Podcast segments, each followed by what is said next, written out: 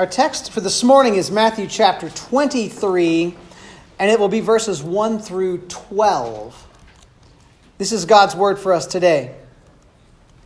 Then Jesus said to the crowds and to his disciples, The scribes and the Pharisees sit on Moses' seat, so practice and observe whatever they tell you, but not what they do. For they preach but do not practice. They tie up heavy burdens hard to bear and lay them on people's shoulders, but they themselves are not willing to move them with their finger.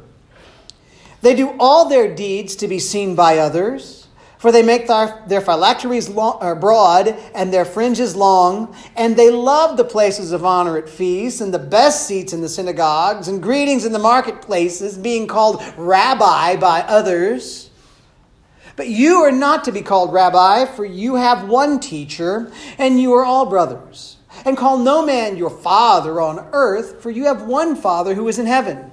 Neither be called instructors, for you have one instructor, the Christ. The greatest among you shall be your servant. Whoever exalts himself will be humbled, and he, whoever humbles himself will be exalted. Let's pray. Father, again we just pause And we take a moment now, Lord, we, we yield to you. We yield to you in your word. And we ask you, God, by grace, we ask you, God, by your sovereign power, we ask you, God, for your holy name's sake, have mercy on us and open our hearts to you. Open our hearts to your word and fill us with your spirit and change us and convict us and grow us and make us into the people of God you want us to be. Lord, there is much hypocrisy that we have to learn to repent of in a text like this. Make it happen for your glory. Change hearts, save souls, be glorified. We pray in Jesus' holy, holy name. Amen. You can be seated.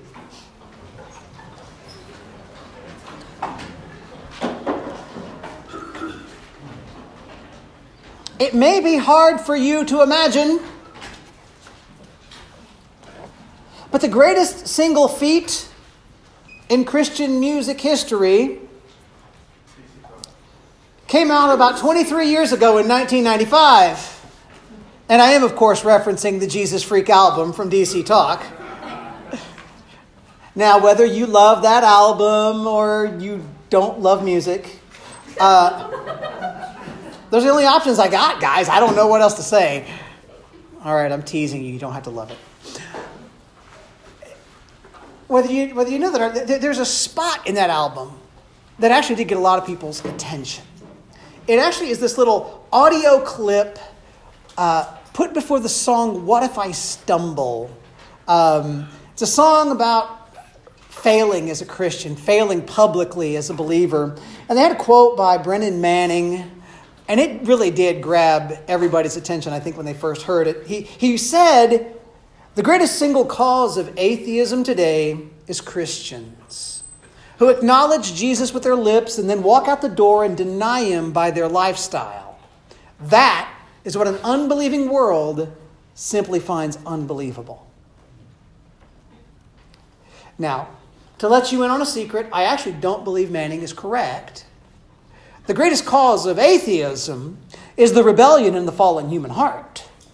Mankind does not want to follow his creator, and so he comes up with reasons and excuses to rebel.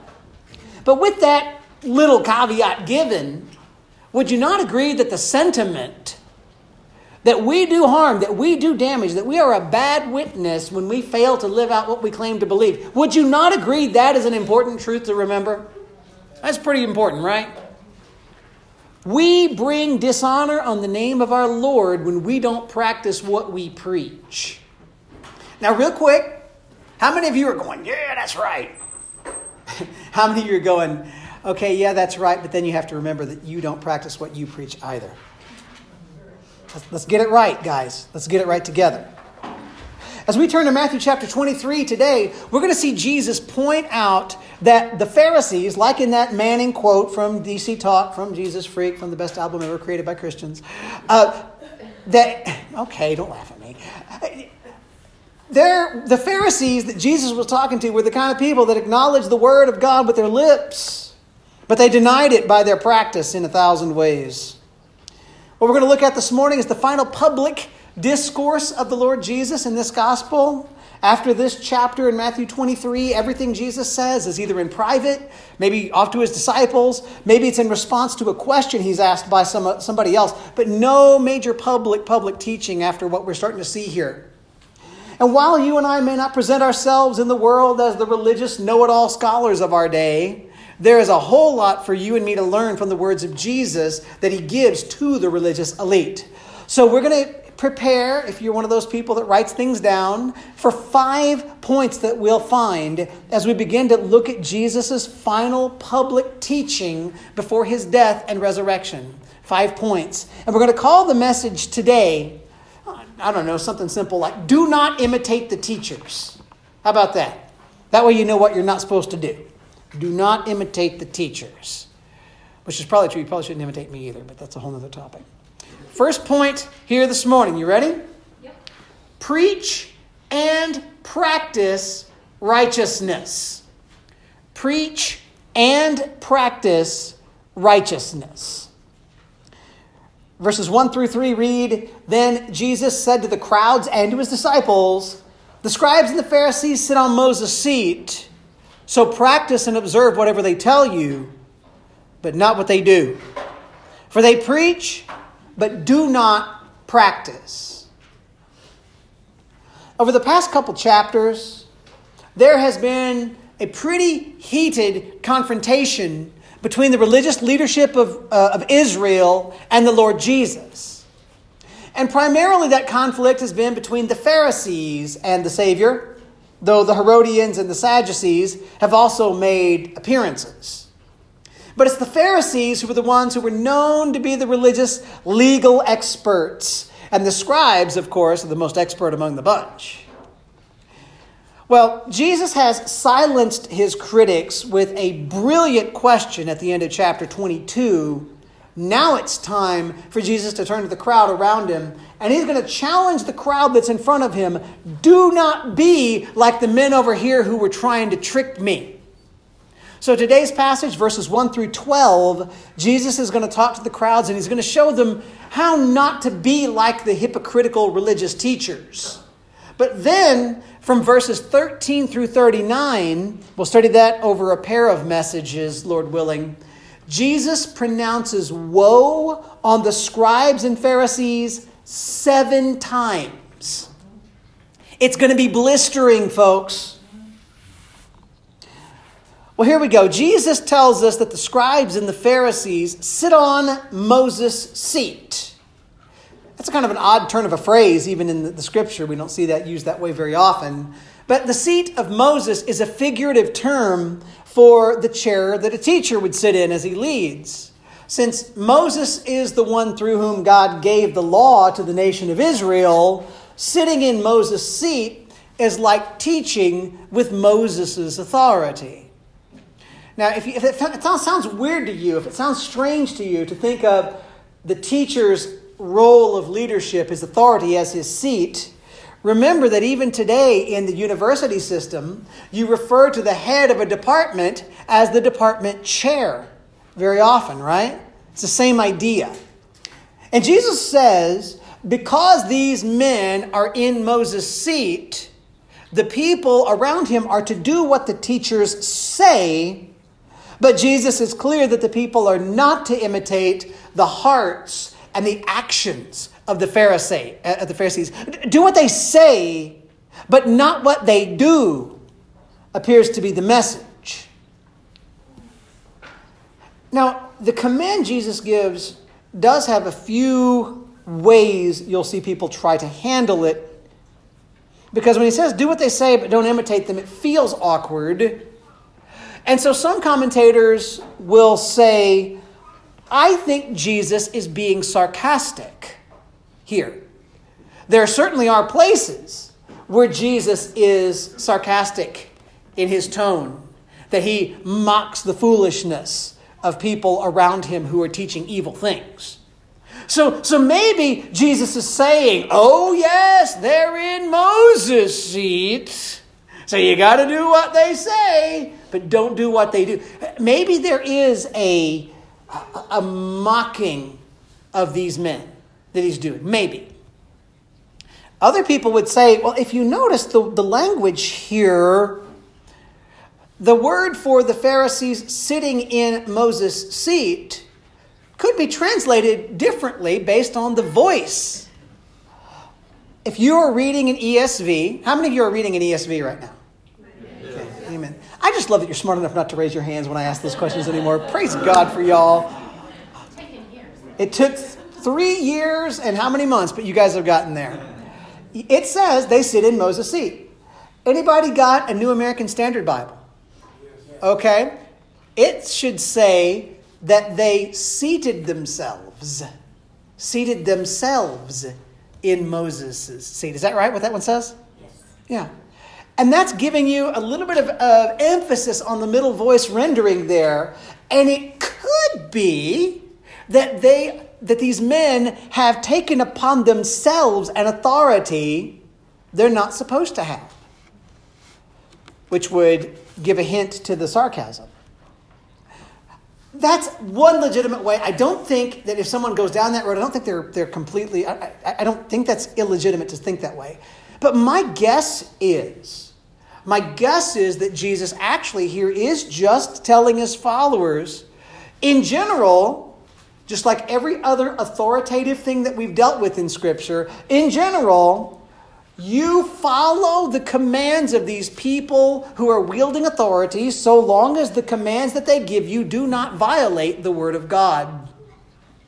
Because, in truth, I realize that the Pharisees and Jesus are clashing all over the place in the New Testament, but still, the Pharisees were the group among the religious leaders who were most likely to teach biblical truth. And oftentimes, the scribes and the Pharisees are going to teach things that are accurate when they teach from the law of Moses. And I think Jesus is actually telling them when you hear these men teaching the Word of God rightly, do what they say. But Jesus is going to be really clear that these men lack so much in character. They are such messed up, hypocritical, selfish dudes. You do not want to be like them. Does that sound does that sound weird to you, by the way? To have somebody say you can learn from them but don't be like them?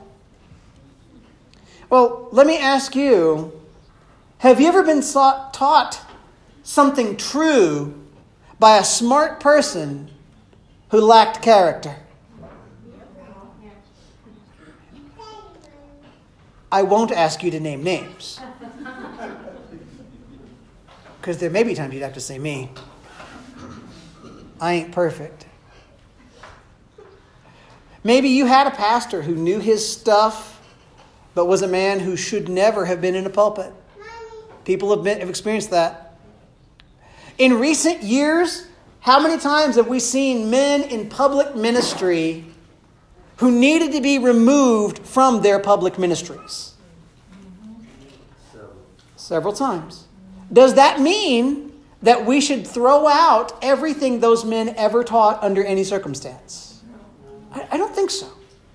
While I might not put their books on a book table because I don't want you to be confused, it doesn't mean that we should not follow when people faithfully taught us the Word of God. If someone was faithful with the Word, we are to follow that teaching.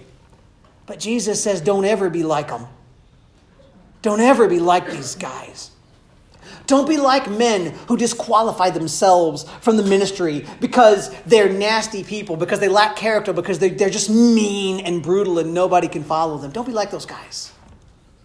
Jesus tells us practice and observe biblical preaching. Even when the preachers don't practice what they preach, you practice what you preach. Now, we can learn from this little section, right? We want to obey biblical truth even when biblical truth comes to you from a flawed source. If you need a perfect source to give you biblical truth, you cannot listen to me preach. Can't do it. But I think there is something here that we want to get that's a character issue in view for you and me, besides saying, learn the truth when the truth is given. We don't want to be like the Pharisees. We want to be, we want to be a people who, yes, preach righteousness, no doubt about that, but we want to be a people who live the righteousness we preach. So, Christian, stop and talk to God for a second. Ask the Lord, God, do I live what I preach? You know, I don't think for a moment God wants you to stop telling the truth. But I do think that God wants you to be the kind of person who is humble and gracious as you repent. God wants you to live to God's glory. God wants you to live out a life of obedience. God wants you also to be humble enough to admit that no matter how hard you strive to be righteous, you never have made it there yet. God wants you to treat other people with the kind of gracious gentleness you want other people to show you. So ask the Lord, God, where do I not practice what I preach? God, how do I need to repent? God, where do I need to be more gracious with others? God, where do I need to stop being a hypocrite? God, where do I need to be more gracious with those who are hypocrites? Remember, if you're a Christian, what are you? A condemned sinner destined for hell but saved by grace. What good thing did you bring to the table to make God want to save you? Nothing. You did nothing to bring about your own salvation. Any good that is in you is a gift given to you by God. So preach truth, strive to obey, and live graciously in the process as you preach and practice righteousness. Now, let's run a couple more points. They're going to be a little quicker. And we're going to see areas where the teachers didn't practice righteousness. They didn't practice what they preach. So that's going to come in point number two. Point two support others in the church. Support others in the church. That's going to be what we're going to learn. Support others in the church. Verse 4 They, scribes and Pharisees, hypocrites, they tie up heavy burdens hard to bear and lay them on people's shoulders, but they themselves are not willing to move them with their finger. So, Jesus' first example of these men not practicing righteousness comes in how harshly they treat other people. The Pharisees teach in such a way as to load people down with burdens and requirements. And sadly, the same Pharisees will not do one single thing, not even lift a finger to help those people live under that heavy load. And this, friends, is not godly. Think about how Jesus called people to himself and to his ministry. In Matthew 11, 28 through 30, Jesus said, Come to me, all you who labor and are heavy laden, and I will make it worse. Did I misread that? Oh, that was the message. I'm sorry. Uh, Come to me, all you who labor and are heavy laden, and I will give you what? Rest. Take my yoke upon you and learn from me, for I am gentle and lowly in heart, and you will find rest for your souls. For my yoke is easy and my burden is light. Is that not good news? Jesus called people to himself but look at the words. Think about the words Jesus used to describe what it's like to follow him. He said, My yoke is easy. My burden, the burden I will put on your shoulders, is light. Jesus is a gentle master. Jesus is a gentle Savior. Now, you think about Christianity, and when you think about Christianity, do you think about following Jesus as getting under a gentle yoke? Do you find do you find Jesus when you think about the Savior, the Savior who loves you, the Savior who died for you? Do you think about the Savior as a kindly Lord and gentle master over you? Ask further when you tell other people about following the Savior, do you present that same Savior? Do you present them with somebody who's bearing the burden? Do you present them with somebody whose burden is light? You know, funny thing about the commands of God is that you and I, we will go to one or two very negative extremes, and they're opposites. On the one hand, like the Pharisees, you and I get tempted to present following Jesus as a heavy burden. Be honest. Have you ever, when you're trying to witness to somebody, you can hear yourself just loading them up with burden? Sometimes you will put on somebody an impossible weight of commands and requirements and restrictions. It is so easy for us to become moralistic brutes it is so easy for us to tell everybody, hey, this and this and this and this and this and this is what you are not living up to, and you've got to start living up to. It is easy to weigh people down, and sometimes you even weigh them down with your own made up version of morality and judge people harshly when they don't measure up to your own made up version of morality. You ever see anybody do that? you know what the funny thing is? Some of y'all are really good at doing that to yourself. You create a morality that's not the morality of the Word of God, and then you beat yourself to death for not meeting it.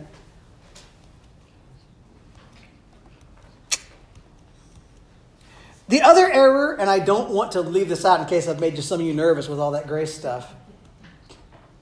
Some people go to an extreme of what they think is grace, but is really lawlessness.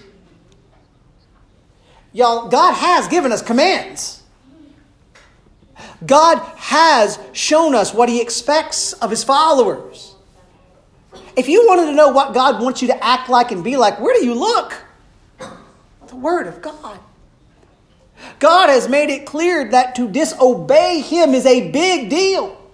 It is harmful, it is dangerous, it is soul crushing. And genuine believers in the Lord do not want to go against the Word of God. So, what you and I want to grasp here is that we want to avoid the error of the Pharisees. We don't want to teach harshly and offer no support. What we want to be is people who absolutely, unapologetically hold to the Word of God, but who also help other people to follow that Word. So here's that spot again. Stop and think about yourself. Think about the things you expect other people to do. What do you expect Christians of single people in the faith? We expect single people to live a pure life, right? We, we expect single people to avoid sexual immorality, do we not? Okay, at least three of you do and I'm glad about that. do you, who expect the single in the body of Christ to live pure lives, do you let single people know that they are welcome with you in your family so they don't have to be alone? How much difference would that make? You tell a person who struggles with fear Hey, you got to trust in the Lord. Great. Do you lend a hand to that person to help them not fall into despair? You tell a person you need to make you need to make healthier choices for your body. Good. Do you offer to teach them how to cook a healthy meal? Because if not, all you've done is made them feel bad and offered them nothing. Does that make sense? Christian, think about this. When in your life has somebody both called you to righteousness and then walked with you to help you get there? Have you ever had that happen? No? Yes. yes. A couple of you have. But you know what's, what's sad? I know that that answer is not as strong as it should be. I know there's a whole lot of us who have had a lot of people tell us what not to do or what to do, what not to be, and what to be, uh, that haven't had somebody say, I'm with you. I'll try to encourage you. I'll try to lighten the load. But, guys, when somebody tells you what to be, and then comes alongside you and helps you lighten the load and helps you walk that direction, y'all, those are the friends you want. And those are the kinds of friends you want to be. Jesus does not appreciate you laying a bunch of weight on somebody's shoulders that you will not also help them lift. So, as we see the failing of the Pharisees here, we see a call that you and I need to be a church, and we need to be a church family. Yes, I want you, church, to call each other to righteousness. But be sure, as you do, that you get right in there with them and help them carry the load. And if you're someone here who's feeling burdened, let me ask how many of you would say, in my life, I, I feel a little weight of burden? I feel like life might be hard from time to time. Don't be so foolish and so proud as to think you can make it on your own.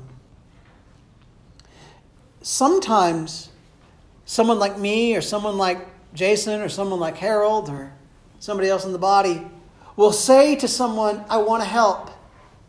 And somebody will say, Oh, no, I'm fine. First of all, you're not a good enough liar for us to believe you. But, friends, you got to be open to each other. You've got to let other people into your life. You've got to let people take, you've got to take people up on the offer to help. When someone says, hey, you can come hang out with us, so you've got someone to be with, so you're not all by yourself and alone or scared or whatever, you've got to say, yeah, I will do that. You need to let other people support you, and you need to support other people in the church. Third point. We doing okay so far? Okay. Third point seek God's pleasure, not man's praise. Seek God's pleasure, not man's praise. Verses 5 through 7. They do all their deeds to be seen by others. For they make their phylacteries broad and their fringes long, and they love the place of honor at feasts and the best seats in the synagogue, and greetings in the marketplaces, and being called rabbi by others. So here Jesus continues to talk about the disappointing religion of the Pharisees, and he adds in there another, tr- another truth for us. Not only do these men not practice what they preach, not only do they load people up with burdens and not help, the Pharisees loved to practice their religion for the sake of being praised by men. And Jesus says clearly here the Pharisees do what they do for the attention of others. And he points to the fact that these men dress in religious garb so as to, to get attention from others. And he talks about their phylacteries and their fringes. How many of you are wearing too large a phylactery today? No, thank you. Just right size, right?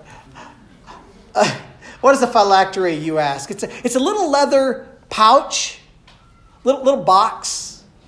Uh, some, some Jewish men would wear it. Um, not all of them would. And they would do it, some people on just special religious holidays. Some people did it all the time. This really came into practice late, sort of really in the centuries just before Christ is when it became popular, from what we can tell. But these little boxes, these little, these little uh, pouches or boxes, they had little bitty rolls of parchment in them that had verses of scripture from the Torah on them. And what you would do is you would tie your pouch on, on your left wrist, kind of like a Fitbit, or you, you would tie it with like a leather thong to your forehead. And, and that way you were wearing the Word of God. Why would they do that, you ask? Well, Exodus 13 9 does say, It shall be to you as a sign on your hand and as a memorial between your eyes, that the law of the Lord may be in your mouth. For with a strong hand the Lord has brought you out of Egypt. Or, y'all remember the Shema? We talked about it last week. Hear, hear, O Israel, the Lord our God, the Lord is one. Love the Lord your God with all your heart, with all your soul, with all your mind. Remember what it said after that, though? These words bind them on your hand, write them on the doorframe of your house, right? Verses like that, having God's word as a sign on your hand and as a memorial between your eyes, that convinced some religious people of Jesus' day, oh, I should literally do this. My guess is these verses are a little bit more about calling men of God to have the word of God rule over your hand, what you do, your head, what you think. But, but these men got to a place, especially by the first century, that they were using scripture in their little boxes as if it was a, a charm. Bad things won't happen to me. I got my word of God on. And they used they used the way that they dressed, especially the Pharisees, they would, they would, they would use thicker straps or bigger pouches so they could show off that I am more scripture committed to you because I've got a bigger pouch on my hand or forehead. Now, before we laugh too much at these guys, first of all, I will remind any of you who wore Christian t shirts in the 90s that you've got nothing to laugh at anybody else about. Because, man, there were some horrible shirts that we used to wear. But God did make commands that Jewish folks wear tassels and fringes on their garments as part of their commitment to Him. Numbers 15, 38 to 40 reads this way Speak to the people of Israel and tell them to make tassels on the corners of their garments throughout their generations, and to put a cord of blue on the tassel at each corner, and it shall be a tassel for you to look at and to remember all the commandments of the Lord to do them, not to follow after your own heart and your own eyes, which you're inclined to whore after, so that you shall remember and do all my commandments and be holy to your God. So the point of the tassel was a little string on your garment to help you remember the commands of God. Can you think of anybody in the Bible you know that wore a garment with a fringe like that? Jesus, Jesus did. Remember the woman with the issue of blood came up to Jesus? What did she touch and was healed? The fringe of his garment. It was those. She grabbed the tassels. Now, the thing about the problem here is the Pharisees it wasn't that they wore their tassels, but they thought they would look extra religious if they had bigger tassels on their garments.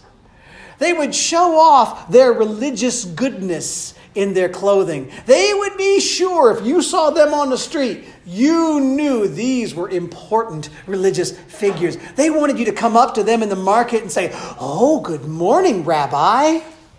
They wanted to be recognized by their clothes. And the lesson to learn here, folks, is pretty simple.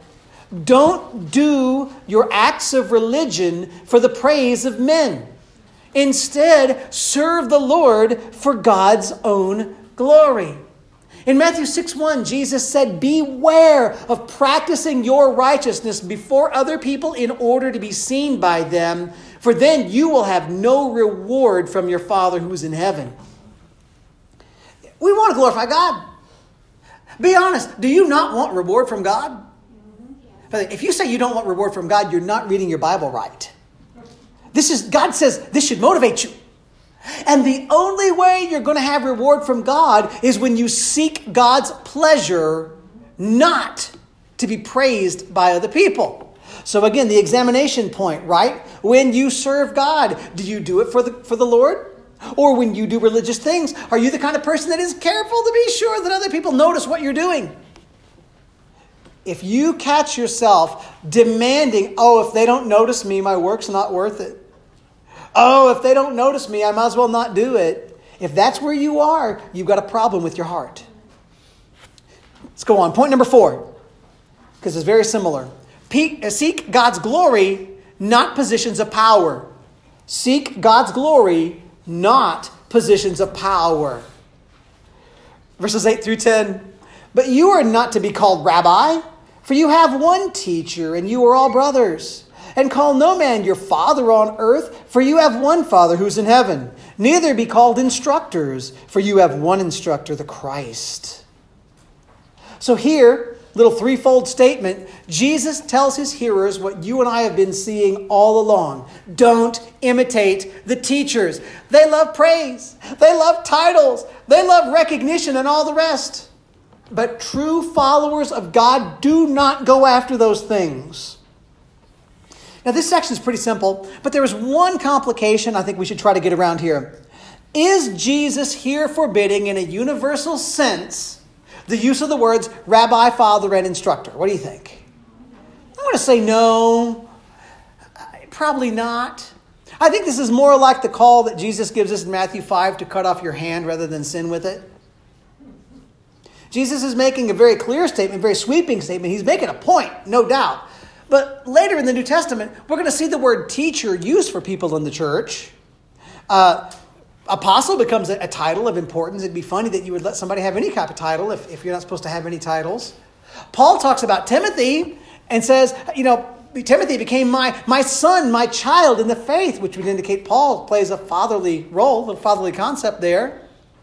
But what I think Jesus wants us to avoid is using words like rabbi or father or instructor or the very right reverend, like we call Jason. Uh, he wants us not. Did I miss that? He wants us not to use it the way the Jews used those words, because when they used those words, they were indicating a type of hierarchy inside the family of God.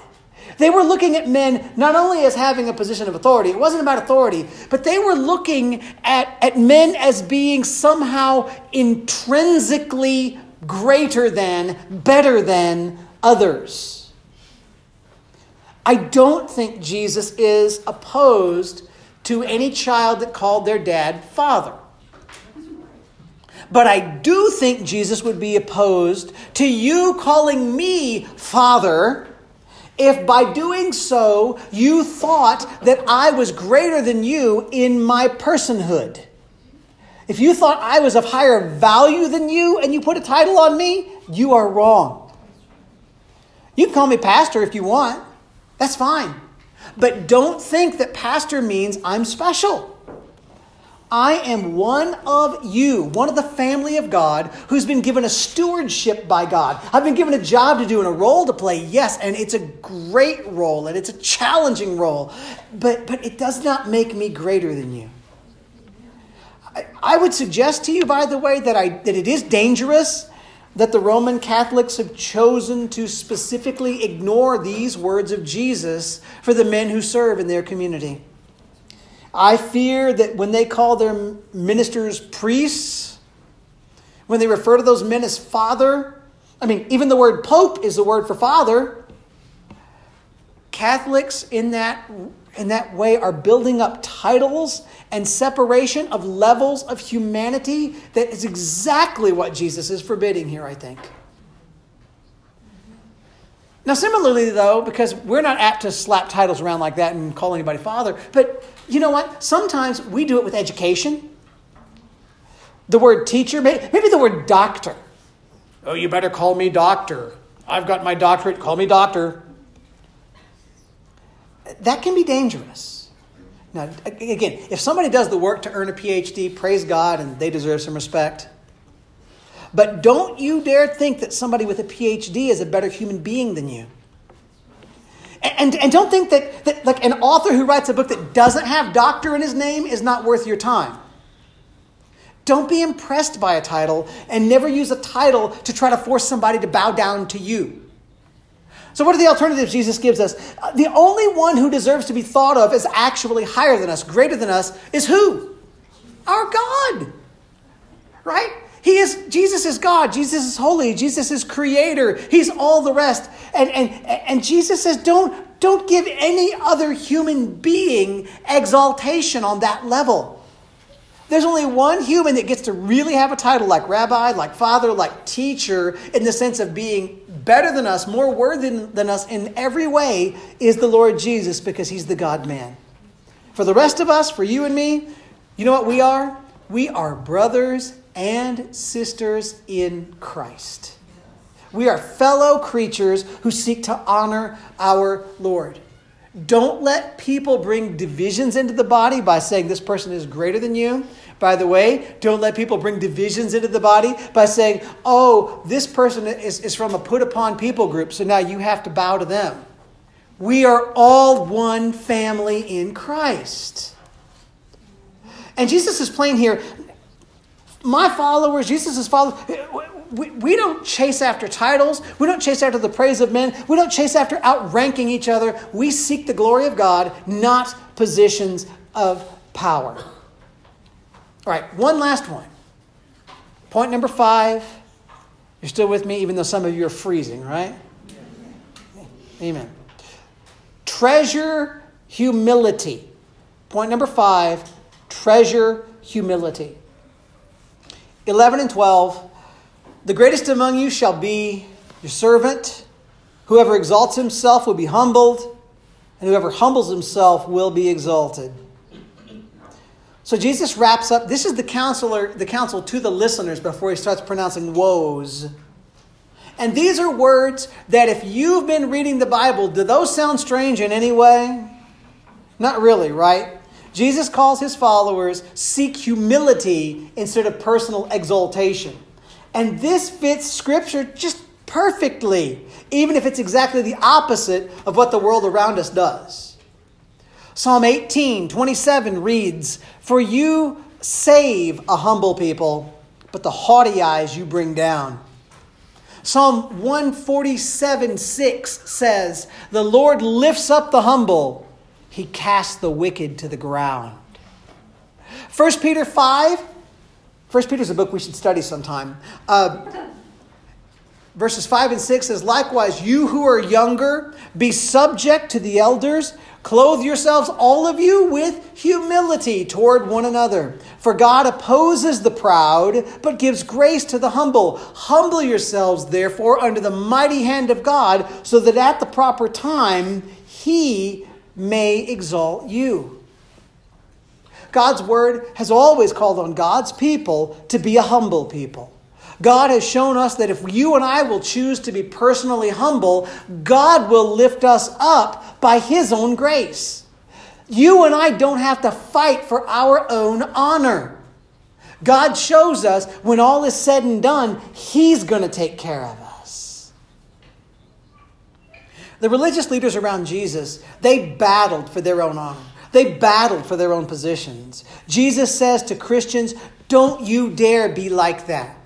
We don't seek fame. We don't seek recognition. We don't demand the highest titles. We don't seek the honors that others give. You know what we seek to do? We seek deep down to please the Lord. We seek to preach and practice righteousness. We seek to love others and help others as we call them to faithfulness. And that will lead us to treasure humility because humbling yourself before the Lord, that brings God great honor.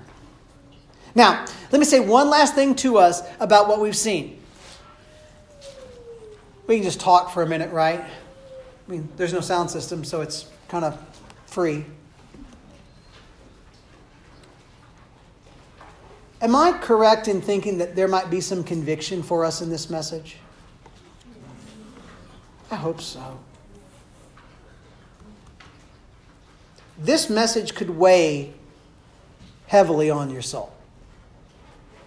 If you don't feel like you are someone who practices what they preach, if you don't help others the way you really should in the body, if you struggle with humility, this stuff's heavy. I don't want to take the sting of conviction away at any point here. But, friends, when we feel the sting of conviction on our lives, that is the sweet, perfect call of God for you and me to come to the Lord Jesus for forgiveness and cleansing. This text shows us place after place after place after place where we failed before the Lord. And every, every single one of us in this room will fail in one of the things we talked about today. I guarantee it. Because we are sinners. We're just a room full of sinners. We deserve judgment for our failings. Ask me how I'm doing someday, and it's very likely for me to tell you I deserve hell, so I'm doing better than I deserve. But God, God has taken action. God sent his son to live that perfection that you and I have never lived. God sent his son to die to pay for the sins we have committed. God raised his son from the grave to show us that there is hope for sinners just like us. So we run to Jesus. If you don't know Jesus, you need to run to Jesus for salvation. Pray that God change your heart, wake you up, make you alive, and that you would be able to bow to Jesus, yield your life to Jesus, believe in Jesus, turn to Jesus, and be saved. And if you do know Jesus, run to Jesus for mercy. Run to Jesus for strength as He has to live, as He's called you to live. Yes, He calls us, take up your cross and follow me. That's true. And man, does it hurt. But you know what else he said? My yoke is easy and my burden is light. May we run to our gentle Savior, repent of sin, and find rest and healing as we humble ourselves before the Lord. Would you bow with me in prayer?